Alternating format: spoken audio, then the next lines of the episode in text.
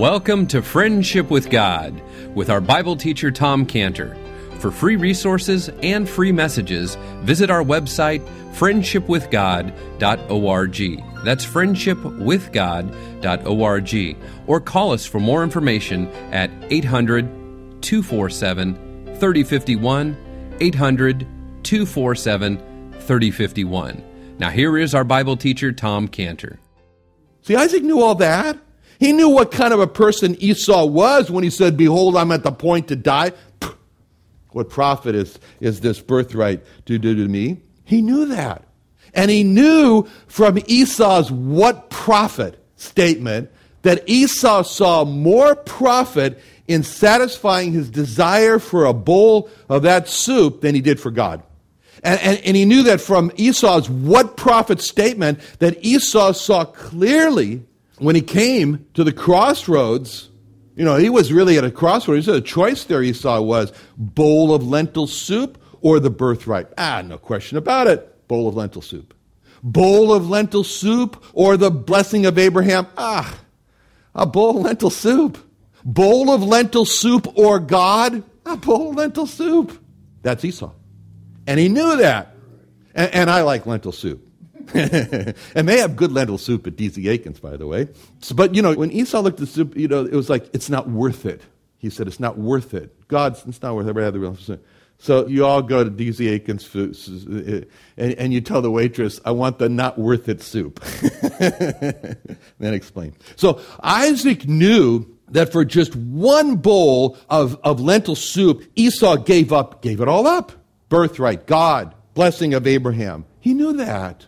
And Isaac knew that when Esau came to this crossroads, he said, I so despise my birthright and God and the blessing of Abraham. This soup today is worth more than that. Like it says in Hebrews 12 16, lest there be any fornicator or profane person as Esau, who for one morsel of meat sold his birthright.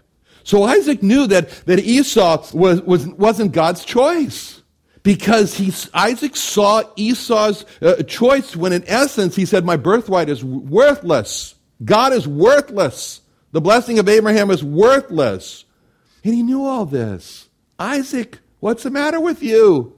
You knew this. Isaac saw that Esau had also chosen those two Hittite wives. And Isaac had strong feelings against that choice of his. As we read in, in, Genesis 26, 34 through 35, Esau was 40 years old when he took to wife Judith, the daughter of Beeri the Hittite, and Bashemath, the daughter of Elon the Hittite, which were a grief of mind or a bitterness of spirit unto Isaac and to Rebekah. I mean, after all, the whole legacy or tradition or heritage of this family was all wrapped up in Abraham saying, absolutely, under no circumstances, a Canaanite wife. And so Isaac you, will travel the world over to go find her, but she cannot be a Canaanite. And, and, so Isaac watched there after all of that. This is like a, this is a foundation of this family. And Isaac watched Esau as he nonchalantly goes off and says, Oh, she's a pretty, she's, she's pretty. She's a Hittite. I'll take one Hittite wife, please. And, and then as he goes off, and, and if, if that wasn't offensive enough, then Esau comes across another one and says, Oh, she's pretty also. Make that two Hittite wives. So, and the polygamy stands right in the face of his father, the monogamist. And so Isaac felt this grief of mind for Esau's decisions to go marry these two Hittite wives. And that grief of mine was God's indication to Isaac Isaac, Esau is not your choice for your heir. He's not the one to receive the blessing of Abraham. So this gives, when you think about all this, now you read in verse 1, his eyes were dim, he could not see, he called Esau. And so his eyes were dim, he could not see, he called Esau. Isaac's eyes were dim, and we've seen how Isaac refused to see God speaking through his overbearing, dominating wife, Rebekah. Isaac's eyes were dim and, and, he could not see. He called Esau, uh, even apart from his overbearing, dominating Rebekah in verse 1. His eyes were dim because he couldn't see. He would not see Esau despising his birthright for a bowl of soup. He would not, apart from his wife, he, he would not see Esau's choice to go marry the two Hittite wives? Why did he do it? I mean, why did he do it with all of this indication? Why did he do it? Well, the answer is in Genesis 25 28, where it says, Isaac loved Esau because, you won't believe it, he did eat of his venison. I mean, you know. But Rebekah loved Jacob. Verse 1 Isaac's eyes were dim, so they could not see. Called Esau because Isaac loved Esau. Yeah? Isaac was too emotional. He was caught up with Esau. Isaac's eyes were dim. He could not see. That's why he called Esau. Isaac was too passionate for Esau, so that Isaac's eyes were dim. He couldn't see. That's why he called Esau. He loved Esau's venison too much, so his eyes were dim. He couldn't see. That's why he called Esau. And we read these three words. He called Esau. And we see that Isaac called Esau because he loved Esau, because he, he, he liked what he made, his venison. Must have been some venison. I don't ever want to taste any of that venison. I don't believe it does strange things to you. but that's a warning to us to not let the subjectivity of emotion, love, and passion stand in the way of hearing and obeying the objective Word of God. And we see how Esau he just threw the word of God out the window for a bowl of soup. And, well, we also see Isaac throwing the word of God out the window for some venison. It's not so far off. And when we look at Isaac calling Esau the person that God hated, all because Isaac loved Esau and he loved to eat his venison, that's a warning. Heed the objective word of God and don't listen to our heart. Don't follow our heart. When our heart says, but I love him or her, or I love this or that. Isaac loved Esau. He loved to eat his venison. And that love caused Isaac to not obey the objective word of God, even though it came from Rebekah. And why do we see Isaac so determined to give it all to Esau? Esau, who has no heart for God. Why? Because of natural affection natural affection. See, in verse 1, Isaac has pushed God right out of the picture because of his natural affection for Esau. And why is it that this Christian man is so determined to marry that woman that has no heart for God? Why? Because of natural affection. Because of natural affection for that woman who has no heart for God, that Christian man has pushed God right out of the picture just like Isaac. Why did Isaac have this natural affection for Esau? And eh, why did he have that? Because Esau could hunt and Isaac couldn't hunt. That's not a job for Jewish men, hunting. anyway, because Esau could prepare this venison, and, and Jacob, he can only make lentil soup. I guess Isaac didn't like lentil soup. You know, those were outward things. You know, Isaac was led by the outward appearance. Samuel went to go find a king, a man's God's man for Israel. You're going to go find the man that God has chosen to be king over Israel. And the description of the process is very interesting because it describes what, what, what Samuel is saying inside of himself. We wouldn't know except the Bible tells us. So Samuel knew that God had chosen one of the sons of Jesse. He knew that. And so what happened is described for us in 1 Samuel 16, 6 through 7, where it says, And it came to pass when they were come that he looked on Eliab and said, Surely the Lord's anointed is before him. But the Lord said unto Samuel, Look not on his countenance or on the height of his stature, because I refused him. For the Lord seeth not as man seeth. For man looketh on the outward appearance, but the Lord looketh on the heart. See, here comes this son of Jesse. He's named Eliab here. And boy, he must have been impressive. Tall, strong. Yeah, he looks like a ruler of a people. So, based on all that, Samuel thinks to himself, Surely the Lord's anointed is before me. Samuel says to himself, Just look at him. Oh, the way he looks, he must be God's choice. And in the same way, Isaac looks at Esau and says, Boy, the way Esau looks, he's so big. He's a strong man of the field. He's a hunter. Nobody gets in his way. He's got to be God's choice. As a matter of fact, in, in, it says in 1 Samuel 16, 6, surely, Samuel says, surely the Lord's anointed is before him. That, that word surely, you can't read that without thinking of Isaiah 53. Because that, that word surely is the same root word as the word surely there, and, and that used in the Lord's as the Lord's ultimate anointed. When it says in Isaiah 53 4, Surely he hath borne our griefs and carried our sorrows. We did esteem him stricken, smitten of God, and afflicted. See, in that passage, was, was also looking at the, people were also looking at the outward and they were misled. Because when it says, He bore our grief, surely He bore our griefs, carried our sorrows. Yet we did esteem Him. No. Oh, this poor guy. He was just stricken, smitten of God, and afflicted. Don't know what he did wrong. We only saw him outwardly as someone who was struck down by God, but we didn't see how inwardly he was actually bearing our griefs and carrying our sorrows. We didn't see that. We esteemed that not. And in the same way, Samuel, who was only looking on the outward appearance of Eliab, and God had to redirect Samuel, and he said to him, Samuel, he says, the Lord said unto Samuel, Look not on his countenance. Don't look on his face or on the height of his stature. Don't make him stand against that tree and put a mark on there and compare him to others. Because, because the Lord sees not as man seeth. The Lord looks, man looks on the outward appearance, God looks on the, on the heart.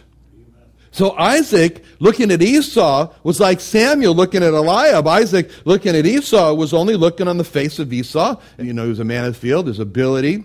Probably looked like Clint. no, Clint, I shouldn't say that. and because Samuel let himself be distracted by the outward appearance of Eliab, Samuel didn't see the Lord, had refused Eliab, and he didn't see the Lord's anointed. And because Isaac let himself be distracted by the outward appearance of Esau, he didn't see that God had refused Esau and that Jacob was God's choice. And then God told the reason, Samuel, you made this, you, you know why you missed this? Because you're looking like man sees on the outward, but God looks on the heart. Isaac, you know why you missed this? Because the Lord sees not as man sees, for man looks on the outward appearance, the Lord looks on the heart. So, what we see here in verse 1, speaking about Isaac's spiritual eyes, that the reason his eyes were dim so that he could not see, he called Esau, was because first he let his overbearing, dominating wife, Rebecca, get so in his face that he said, I don't care if God is speaking, it ain't coming through that woman. to me. He would not hear God in his ear because he let his wife get in his face. And Isaac let his heart of love and affection toward Esau cloud his spiritual eyes. He's guided by affection. He's being led by his heart for his son rather than being led by love for God. In all this affection that misguided Isaac, we see the first thing Isaac said to Esau when he calls him, he calls Esau his eldest son, and he says to him, My son endearing term. And Esau responds to him in verse 1 Behold, here am I. And then now we see Isaac opening up his heart to Esau. He's really opening himself up to him in verse 2. And he says, Behold, now I am old, and I know not the day of my death. See, from what Isaac said to Esau in verse 2, we can see, boy, there's something really brewing inside of Isaac. He's worried about his death. He's worried about the day of his death. He's concerned about the day of his death. He's, he's concerned about dying. This has really flooded his mind. Now let's ask the question why all of a sudden has Isaac become so concerned about dying? I mean, you know, I should go through all these years. I mean, why are you worried about this one? You know, but he's but now he's really worried about dying. Well, well, let's try to figure it out. How old is Isaac about now? Well, you can kind of figure it out a little bit because you get these indications. You know, in Genesis 41, 46, Genesis 41 46 tells us that Jacob's son Joseph was 30 years old when he stood before Pharaoh and became the prime minister. And then a few chapters later, in Genesis 45 6, it tells us that after seven years of plenty, after two years of famine, or nine years, that Jacob comes into Egypt. So in Genesis 49 9, it tells us there that when Jacob arrives in Egypt, he tells Pharaoh, I'm 130 years old when he comes into Egypt. So at the time when Jacob stands before Pharaoh, he's 130 years old, and Joseph's 39 years old. That means that Jacob is, is uh, about 91 years old when Joseph's born. And, and if Joseph's born more or less about 14 years, something like that, after Jacob left Isaac and got to Laban, that means that Jacob was 77 years old when all this happened. and you thought he was 17. See, this little mama's boy is 77 years old, right, Ken? About your age, right? so, anyway, Genesis 25 26 tells us, as we've already seen, Isaac was 60 years old when he had Jacob.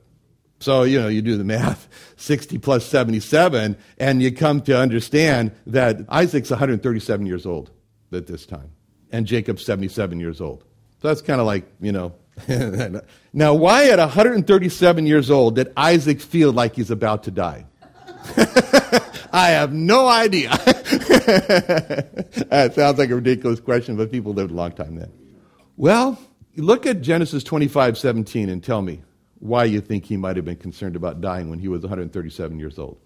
Genesis 25 17. What happened? Ishmael died at 137 years old. He's reached the age of his half brother. And there ain't nothing that's going to make you feel like you're going to die is when your sibling dies at that age. You know that, and so he, Isaac's half brother was 14 years older than him, Ishmael, and so Ishmael dies at 137 years old. Happy birthday, Ishmael, 137 years, and now you're dead. And so now, happy birthday, Isaac, you're 137 years old. 137? Oh no. so he reached the same age as Ishmael when he died. And, and so he's thinking, I'm going to die. And so, did he die? He didn't die. No, it, does anybody know how old it was when he died? He was 180. So this little puppy's got a few more years left. he, has got 43 more years on that odometer. But he doesn't know it. So he lives till he's 180. He's got 43 more years, but he feels he's going to die. And you know, it was a good thing. It's not a bad thing to be concerned about dying. And it's a good thing to be thinking about what you need to do before you die.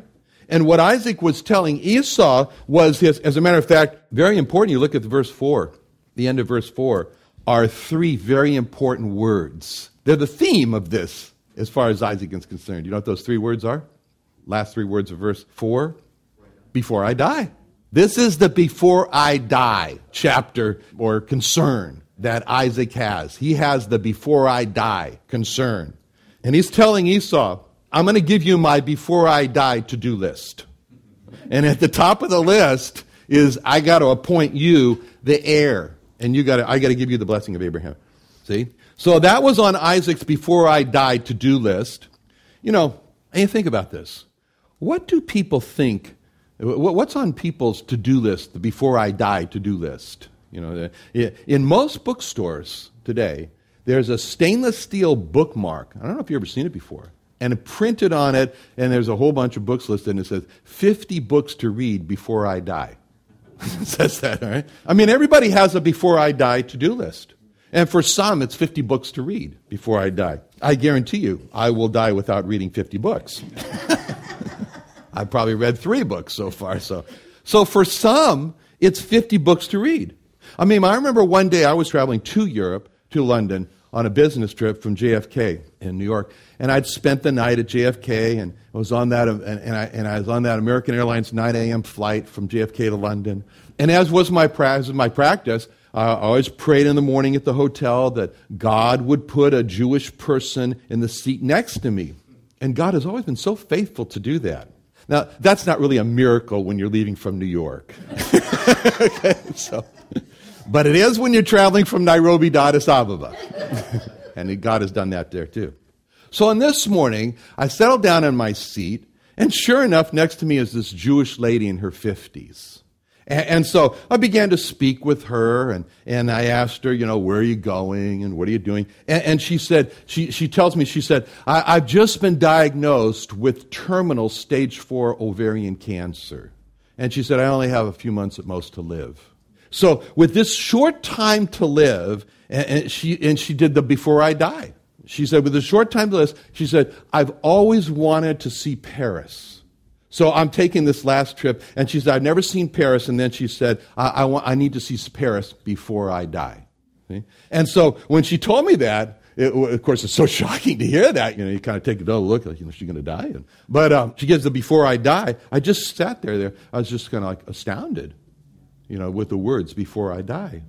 And, and I thought, you know, that's the most important thing that she feels she has to do before she dies. She's got to go to Paris.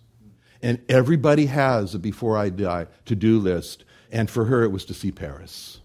Everybody has a before, before I die to do list. For some, before I die, I've always wanted to sail in the Caribbean islands before I die. Before I die, I've always wanted to swim in the Great Barrier Reef of Australia. Or before I die, I always wanted to go on a safari in Africa. That's what the Make a Wish Foundation is all about. You know, it's like the children with cancer. Well, what is it you want to do before you die? I've never forgotten her words. I need to see Paris before I die. And, and so I was giving some thought, and, and I told her, and I said, you know, I'm, I'm very impressed with what you just said before I die, and how, and I told her, I said, I don't think your first priority is to see Paris before you die. And, and I told her, I said, I think your first priority is to receive the Lord Jesus Christ as your God and Savior before you die. Uh, that's what I told her. And then she didn't talk to me anymore. but as I was writing my notes for our study now, as I was writing them uh, this morning, a text message comes to me on the phone from Ken Small. And Ken writes these things to me Praying for you today. This is the day the Lord hath made. We have today to show forth his glory. Maybe tomorrow will be gone. and I said, Oh, thank you, Lord. it got Ken out of my face, and I heard the Lord speaking, you know. Everybody has a before I die to do list. And for Ken, it was to show forth the glory of God. And it was this before I die that Ken expressed. We all we have today to show forth his glory. Maybe tomorrow will be gone. That was on his before I die to do list. The Lord Jesus Christ had a before I die to do list. And he said, Before I die, he said in John 9, 4 through 5, he said, I must work the works of him that sent me while it is day. The night cometh when no man can work. As long as I am in the world, I'm the light of the world. So, in John 9 4, when the Lord Jesus, with a view toward the day of his death, I know not the day of my death, was what the statement that Isaac said, with the view toward the day of his death, the Lord Jesus talked about what he, he must do. That was on his must to do list before I die. And, and he's looking at his death, he says, you know what's on my to-do list? It's not to read 50 books. It's not to go to Paris to see Paris. It's not to go sail on the Caribbean islands. It's not to go swim in the Great Barrier Reef. It's not to go on a safari in Africa. But my to-do list is I must do the works. I must work the works of him that sent me. That's our work to-do list also. He's our guide. So our before I die to-do list is to do the works, work the works of him that sent me, which means that first Find the works that God has given us to do. Second, work the works that God has given us to do. That's John 9. And third, finish the works that God has given us to do. See, it's in John chapter 9 here where he's about to heal a blind man when he's in the middle of his ministry and he said, I must work the works. I must be about my father's business. I've got to be doing. Uh, he's, and he's found the work one of the works there. In John 9, it's a man here who's going to be healed outwardly and inwardly. He's going to heal his sight, and then he's going to say, Now you need to believe on the one who God has sent. He says, Who is he, Lord, that I may believe on him? He heals him inwardly. So he's, he's in this whole process here in John 9. He says, I'm working the works. I must work the works of him that sent me while it's day. Later, at the end of his ministry, when he's about to die, in John 17, 4, 17, 1 through 4, it says, These words spake Jesus and lifted up his eyes to heaven and said, Father, the hour is come. Glorify thy Son, that thy Son may also may glorify thee. And thou hast given him power over all flesh. He should give eternal life. He shall give eternal life to as many as thou hast given him. And this is life eternal. They might know thee, the only true God, and Jesus Christ whom thou hast sent. I have glorified thee on the earth. I have finished the work which thou gavest me to do. See, this is his famous Father, the hour has come statement. And, and what a pleasure for him. What a sense of accomplishment for him to be able to say, Father, the hour has come. I finished the work which thou gavest me to do. See, his work was give eternal life. And he did that. What a goal for us to be able to come as he did at the end of our lives and be able to look at our death with such a fulfilling sense of accomplishment and say those same words. Thank you for listening to Friendship with God with our Bible teacher, Tom Cantor. If you would like to hear more of this message or other messages by Tom Cantor, visit our website, friendshipwithgod.org, or go to itunes.com and search for the Friendship with God podcast. All messages are cataloged by date and all available for free listening and free download. You can also call us directly for more information at 800 247 3051. Thanks for listening to Friendship with God with Tom Cantor.